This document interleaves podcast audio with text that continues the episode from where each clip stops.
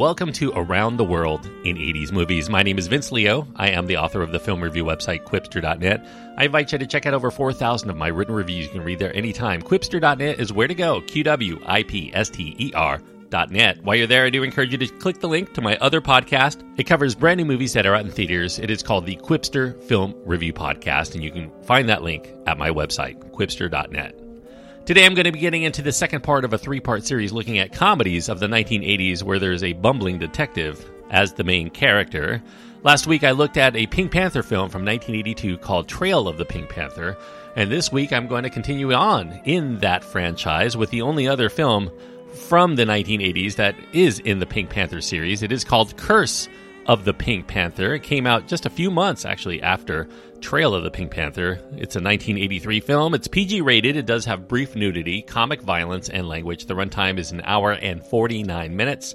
Ted Wass is the star. Herbert Lom, Joanna Lumley, David Niven, Robert Wagner, Leslie Ash, Capucine, Robert Loggia, and Roger Moore are in the film. The director is Blake Edwards, and the screenplay credited to Blake Edwards along with his son Jeffrey. Now, the biggest novelty of Curse of the Pink Panther, which coincidentally happened to be the original title that was meant for 1978's Revenge of the Pink Panther before they ended up changing it, the biggest novelty is that it attempts to introduce us to a replacement for the Inspector Clouseau character. Clouseau, his beloved portrayer Peter Sellers, had died in 1980. That didn't stop them from making another film with him using outtakes and clips from his older films in Trail of the Pink Panther. They dabbled with Dudley Moore as a potential successor, whether playing Clouseau or appearing as a different character, but he would not agree to do more than one film. He was riding high after his film Arthur, so he didn't want to get involved into getting typecast into this other franchise. Rowan Atkinson was given a look by Blake Edwards. However, MGM ended up refusing that choice because they felt that Atkinson was unknown outside of the UK at the time. So then he ended up looking at John Ritter because he was doing a lot of slapstick on TV, but Ritter was committed to doing Three's Company at the time that they wanted to film. He would later work with Blake Edwards, though, for his 1989 comedy called Skin Deep. So the studio ended up letting Blake Edwards choose a relatively unknown American actor, Ted Wass. Edwards enjoyed seeing him on his appearances as Danny Dallas on the TV sitcom Soap, and he was willing to work very inexpensively, which MGM did like. Blake Edwards had already tried to do a spin off film from the Inspector Clouseau series of Pink Panther films. It was going to be called The Ferret. It was originally meant to star Dudley Moore, who was interested at that time, and it was going to be a slapstick spy caper in the Harold Lloyd type of cinema. So a little bit more slapstick than the Inspector Clouseau films, a little bit more stunts and daring do, and a lot of emphasis on comedy as part of Blake Edwards' penchant for in jokes, a side character that kind of represents Dudley Moore in his recent role in Arthur shows up early in Curse of the Pink Panther to proposition the main protagonist, Ted Wass, who is working undercover as a prostitute in his introductory scene. It's a very minor part, but definitely a wink and a nod to Dudley Moore there. Now, to Edwards, Ted Wass looked very much like a modern version of Harold Lloyd. He had his eyeglasses on, and this new protagonist called Clifton Sleigh. That was going to be Blake Edwards' chance to continue the series in the mold of those Harold Lloyd comedy adventures. Now, for most other audiences, however, Ted Wass does end up coming across like Christopher Reeve did when he was bumbling around as Clark Kent in the Superman films. A lot of people will mistake Ted Wass as Clark Kent because of that. Christopher Reeve just appeared in his own slapstick oriented Superman film called Superman 3. It was just released into theaters just a few weeks prior to Curse of the Pink Panther, so that was kind of a curse in and of itself. We never get to see Ted Wass play anything close to someone resembling Superman, though. Wass held a certain vulnerability that Blake Edwards liked uh, in his demeanor. Edwards felt that it would make his character likable throughout all of his foibles. And one key difference that we learned early on is that Clifton Sleigh may be dumb, but he's not smug. He's not overconfident like Inspector Clouseau, who would often try to cover up his mistakes as if he meant to do them all along. Sleigh accepts and admits his weaknesses, and yet he perseveres, and we like him for it. As far as what the plot of the film is, if you want to call it a plot heavy film at all, Wass here starring as this New York City police sergeant called Clifton Sleigh. He ends up getting selected by this Interpol computer that is selecting the second best sleuth in the world in order to use to find the missing best sleuth, Inspector Clouseau, of course. Except Clifton Sleigh is not the best, as Chief Inspector Dreyfus deliberately sabotages the computer to try to find the worst detective on Earth and to assure that Clouseau is actually never found. Meanwhile, Clouseau is actually still alive, we learn early on in this film. He's in the care of a health spa operator called Countess Chandra. Chandra aims to change Inspector Clouseau's looks through plastic surgery for her own devices that may involve the Pink Panther. Meanwhile, the criminal element of the French underworld try to take out Clifton Sleigh himself before he can find success in bringing their nemesis back, Inspector Clouseau. They don't want him brought back to the world because he foiled their plans time and again. Now, Curse of the Pink Panther was made concurrently with its predecessor, 1982's Trail of the Pink Panther. That was done in order to minimize cost. They used many of the same sets, the same costumes. A lot of the same actors are doing double duty here, as well as to assure some continuity in the handover of the series from Inspector Clouseau to Clifton Sleigh. And Blake Edwards even had the notion of putting all of these sets, these props, these costumes in storage so they could end up using them for future releases and save even more money there, although the intent would be that the series would be moved to America to follow Clifton Sleigh and his circle of cronies and coworkers after this film. This would serve as the final film for most of the characters that were introduced throughout the Peter Sellers era of Pink Panther films.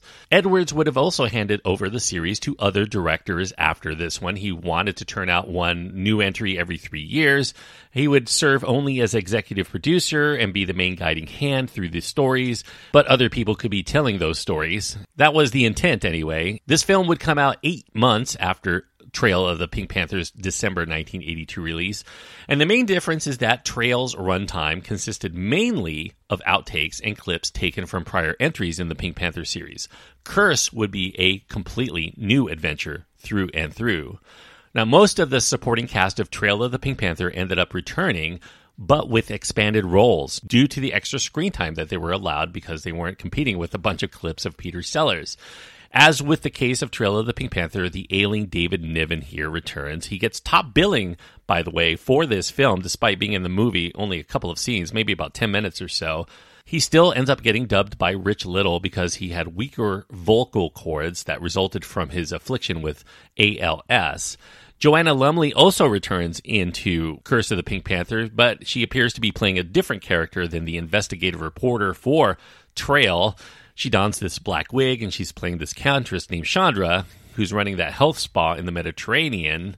In this way, Blake Edwards is kind of using these casting nods to suggest that his themes of the interchangeability of actors and their characters, anyone can play anyone at any time, and they can be replaced by anyone else or play multiple roles over time, just as David Niven once played Sir Charles Lytton in The Pink Panther, and then he was later replaced in another film by Christopher Plummer, and then now Niven is back again in both Trail of the Pink Panther and Curse albeit with Rich Little's voice. So he's, he's not altogether here either. Niven would end up dying just a couple of weeks prior to the release of the film, unfortunately. Ted Wass was given the keys here to the franchise, despite being untested as a leading man in films. This really is his first feature film. He signed on for a six picture deal. He must have impressed Blake Edwards quite a bit to get that. Wass is certainly a likable enough actor, and he's game for whatever Edwards is willing to throw at him, but he does unfortunately lack the dynamic physical gifts of Peter Sellers to play funny characters and to offer any kind of nuance in his slapstick performance. Wass doesn't even quite register as a leading man here. He gets lost amid a bevy of supporting players who end up offering a lot more screen presence and they end up stealing the movie from him time and again. Wass never really gets to stand out here, despite some amusing set pieces that are set up for him. And despite signing this multi picture contract, this would be the first and the only turn in the Pink Panther series for Ted Wass. He would continue to find success on TV after his appearance here. He's especially known to a lot of people today as the dad on the hit 90s TV show called Blossom, Wass would end up retiring as an actor after finishing his stint on Blossom in 1995, and he has primarily worked since as a director for hire for a slew of TV shows henceforth. Maybe like 40 different TV shows are credited with him directing one or more of their episodes. Now, those set pieces in Curse of the Pink Panther do offer some pretty funny sequences. Clifton Sleigh here visits Professor Auguste Balls, played by Harvey Korman, Balls once supplied Inspector Clouseau with a variety of wacky disguises in other films, and he gives the New York detective the final one that he made for Clouseau before his disappearance this instant diversion kit, which is really nothing more than an inflatable doll, a woman meant to serve as a companion. There are a few comical sequences involving that doll, and Sleigh trying to hide the fact that his companion is indeed artificial, and that's further complicated when the doll ends up springing a leak caused by this hole burned into her upper thigh that requires him to blow it back up once in a while while out in public. You can see the looks he might get there. Other highlights include a wacky car chase that involves one car getting turned upside down as it is careening down the hill. And there are a plethora of sight gags that result that will remind a lot of people of Harold Lloyd. In fact, there's a taxi driving sequence that features Babe Ruth, the baseball legend, in his silent film from 1928 called Speedy that a lot of people will draw some parallels to. One of the other novelties of Curse of the Pink Panther is that we get a new actor to play Inspector Clouseau. Yes, Clouseau is actually in this film because he's undergoing plastic surgery. The plastic surgery makes him look like, well, it's kind of a spoiler, I suppose, but he ends up looking like Roger Moore. Obviously, an in joke by Edwards due to Roger Moore's having replaced Sean Connery in the James Bond series, but it's even further an in joke if you consider that David Niven had played James Bond in the 1967 version of Casino Royale, as did Peter Sellers for a period as a decoy James Bond. The film also seems to lift some elements from Roger Moore's Bond films, especially Moonraker, with its use of the ominous giant head costumes at a carnival parade. That last aspect spotlights another motif in the film the use of false likenesses, because Inspector Clouseau's apartment has been turned into a wax museum full of him in many of his disguises. And you got the carnival heads and the inflatable woman. There's also an inflatable duck in this film. That's a decoy in itself. And Clouseau himself and his plastic surgery also could be a decoy as well. They had initially attempted to keep Roger Moore a secret, crediting him in the credits as Turk Thrust II. That's a reference to a pseudonym used by an actor named Bryan Forbes in A Shot in the Dark. He was Turk Thrust. Roger Moore doesn't get his name in the credits, but it was pretty much given away at the time of its release that he was in the film. Moore ended up shooting his scenes at Pinewood Studios while he was on a break from shooting scenes making Octopussy for MGM. Edwards and MGM offered Moore $100,000 a day to take up this role, and he was expected to be shooting for five days. So Moore had been very much looking forward to earning a cool half million dollars for just a couple of scenes in this film, but they ended up working more overtime. He worked till the wee hours to get all of his scenes done in one day. They didn't even let him do a lot of double takes. They just shot whatever they could while he was there and saved another 400 grand, I suppose, by not using him in the rest. Inspector Clouseau is not particularly important to the overall picture here. He's used here primarily as a MacGuffin, and that hinges all of the set pieces upon his appearance. In essence, that's another one of Edwards' commentaries on his own series, with these two films that he did back to back. Trail of the Pink Panther asserts that a character like Clouseau can never truly die as long as we have the movies to see him in, while Curse of the Pink Panther states that despite Clouseau's continued existence, in the Pink Panther universe, the series still can go on without him being relevant. Now, as with Trail of the Pink Panther, Edwards wrote the screenplay with his son, Jeffrey. Critics and audiences complained about Trail of the Pink Panther not completing either of the cases that were set forth by the plot.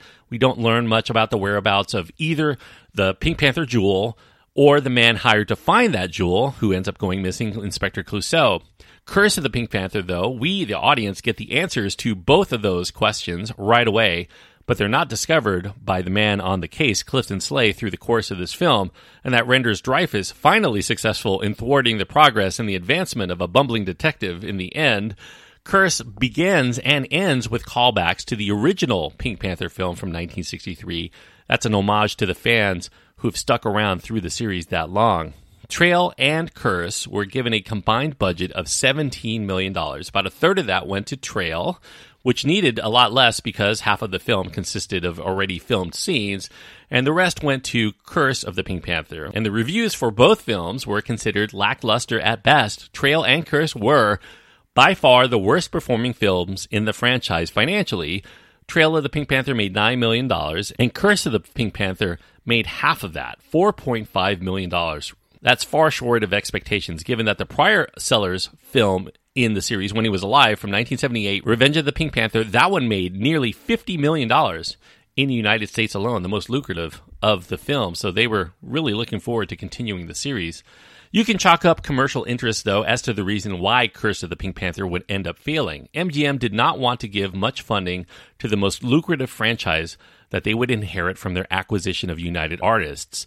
They also nixed the selection of a truly gifted physical comedian with a penchant for zany characters in Rowan Atkinson because he was only known to Brits, and yet they ended up agreeing to select Ted Wass into the six picture deal despite him being completely unknown, even among Americans. So he had no clout around the world at all. They also followed up Trail of the Pink Panther, which was mostly compiled with bits that were thrown away from prior films, with this sequel that hinges on having seen Trail of the Pink Panther to make any sense.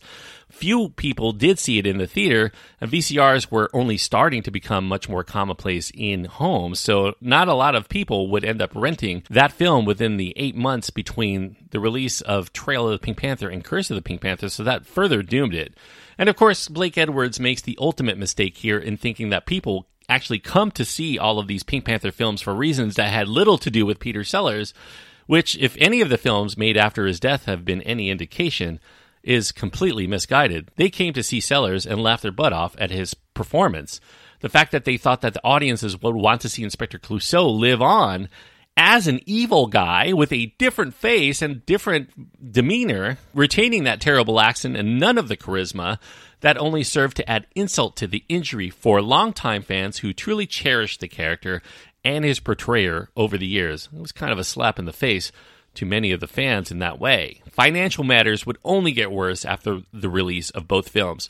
The widow of Peter Sellers, Lynn Frederick, I think it was his fourth wife, she would end up filing a lawsuit against the makers, claiming that the late actor's contract never explicitly allowed them to use his excised footage from his films for Trail of the Pink Panther. She asserted that they could not use or profit from his posthumous likeness. She reported that they sought to use the footage as early as three days after the death of Peter Sellers. She had opposed it at that time and continued to oppose it, but they continued with making the film despite her objections, which she felt would have been echoed by Sellers himself if he were able to contest.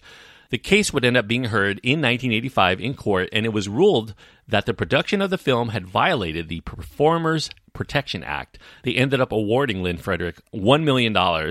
However, she still was frustrated because she could not stop the film from further exhibitions, so she was awarded just under a half million additional dollars for compensation. So almost $1.5 million for the widow of Peter Sellers for damages there. Interestingly, Blake Edwards ended up filing a lawsuit of his own to the tune of $180 million against MGM UA and its chair and CEO, Frank Rothman, because he claimed that they forever hurt the reputation and the viability of the franchise because they bungled the marketing for Trail of the Pink Panther and Curse of the Pink Panther. Edwards contended that the studio did it in retribution of Edwards' support of ex studio chief David Begelman in this arbitration hearing earlier that year. He contends that they chopped out over half of the $3.5 million that they had verbally agreed that they would use to advertise the films, and they would not let him out to use another distributor to handle the films who might have done a better job. Edwards asserted that they refused to do press reviews for the film. That made the critics think that the studio had something to hide in releasing it into only half of the theaters customary for a major release. It had little to no fanfare leading up to it. MGM UA barely promoted the film, and then they stopped advertising it at all before its run was close to completing. They even ended up putting it on double bills or dramatically reducing the number of theaters that it would perform in, and that further cut into the potential profits. The studio ended up rebuffing all of these allegations. They claimed that they put as much effort as they could into the films, but the public did not seem anywhere near as interested in seeing the series continue without Peter Sellers, so they weren't going to throw good money after bad, MGM would end up filing a countersuit of its own against Blake Edwards for $340 million, claiming that he fraudulently overspent on the budget that he was given not only for these two films but 1982's Victor Victoria charging up to the studio for his own lifestyle choices. Edwards would follow up with his own lawsuit after that with a $400 million libel suit in response to their allegations of fraud. So we were getting into billions of dollars on the line from Blake Edwards and his studio. The disputes would end up getting settled out of court, and meanwhile, Edwards would remain locked into this dispute for control of the Pink Panther franchise with MGM. That forced him to stay away from doing any more Panther films until the studio had a new chairman who would end up greenlighting 1993's Son of the Pink Panther. That one starred Roberto Benigni as the son of Clouseau. Obviously, with the potential to resurrect the franchise with him, it would end up being a bigger flop even than Curse of the Pink Panther. It took in only 2.4 million dollars in 1993 money, and that effectively ended any further attempts by Blake Edwards not only to continue the Pink Panther films, but to make any further films at all altogether. It would mark the final effort in his long and illustrious career. That's a lesson to be learned here. Putting curse in your title tends to become a self fulfilling prophecy. So, Two stars is what I'm going to give Curse of the Pink Panther. Two stars on my scale means that it's lacking something vital that would keep it from being a film that I could wholeheartedly recommend to most people. And that thing that it's lacking here is just a consideration for this franchise that's not done for monetary reasons. If they had really done their research and tried to find somebody who could replace Peter Sellers that was just as talented and that people would accept over time, they would have done themselves a lot better than Ted Wass. I like Wass. He's likable in the film, but he is definitely dwarfed by all of the other talent on the screen, and he just was the wrong choice. And from there, everything else fell apart. So, unfortunately, it's a big misfire from Blake Edwards to try to resurrect a series into another series. Two stars out of four is the best I can give Curse of the Pink Panther, unfortunately, even though there are a few funny moments. Thanks everyone for listening. I hope that you enjoyed this review, even though I didn't have a great deal to say. I hope that you enjoyed all of the trivia and some of the history of the Pink Panther series. I'm not going to cover 1993 Son of the Pink Panther. It's not a direct sequel to this film or any of these Pink Panther films, so I'm going to end it right here, even though it has the same director. It's into the 1990s, and I will end it there. The next film I'm going to be covering, the third and the final film in the bumbling comedy detectives, is from another series. It's actually the first in what ends up being a trilogy of comedy films, which is not always common. It is from 1988, and it actually spun off from a television show called Police Squad. It is The Naked Gun, starring Leslie Nielsen as Frank Drebin, a film I've seen, oh gosh, I must have seen it 20 times over the years, but I haven't seen it in a long time, so I'm very much looking forward to catching up with that again today. I wonder if it's got a lot of dated jokes, especially when you deal with O.J. Simpson being in the film, so a lot of interesting material to delve into there. The Naked Gun from the Files of Police Squad, 1988 film. I do recommend you check it out if you haven't done so already. It's hilarious, and you'll enjoy watching that for next episode. If you want to get in contact with me, you can find my contact information at my website. You can find links to my Twitter feed, my Facebook page, my Instagram. You can follow me all there or send me a note. A lot of interesting different material that I post there as well. Go to qwipster.net for all of the details. Q W I P S T E R net. And until next time, thanks everyone for joining me on this trip around the world in 80s movies.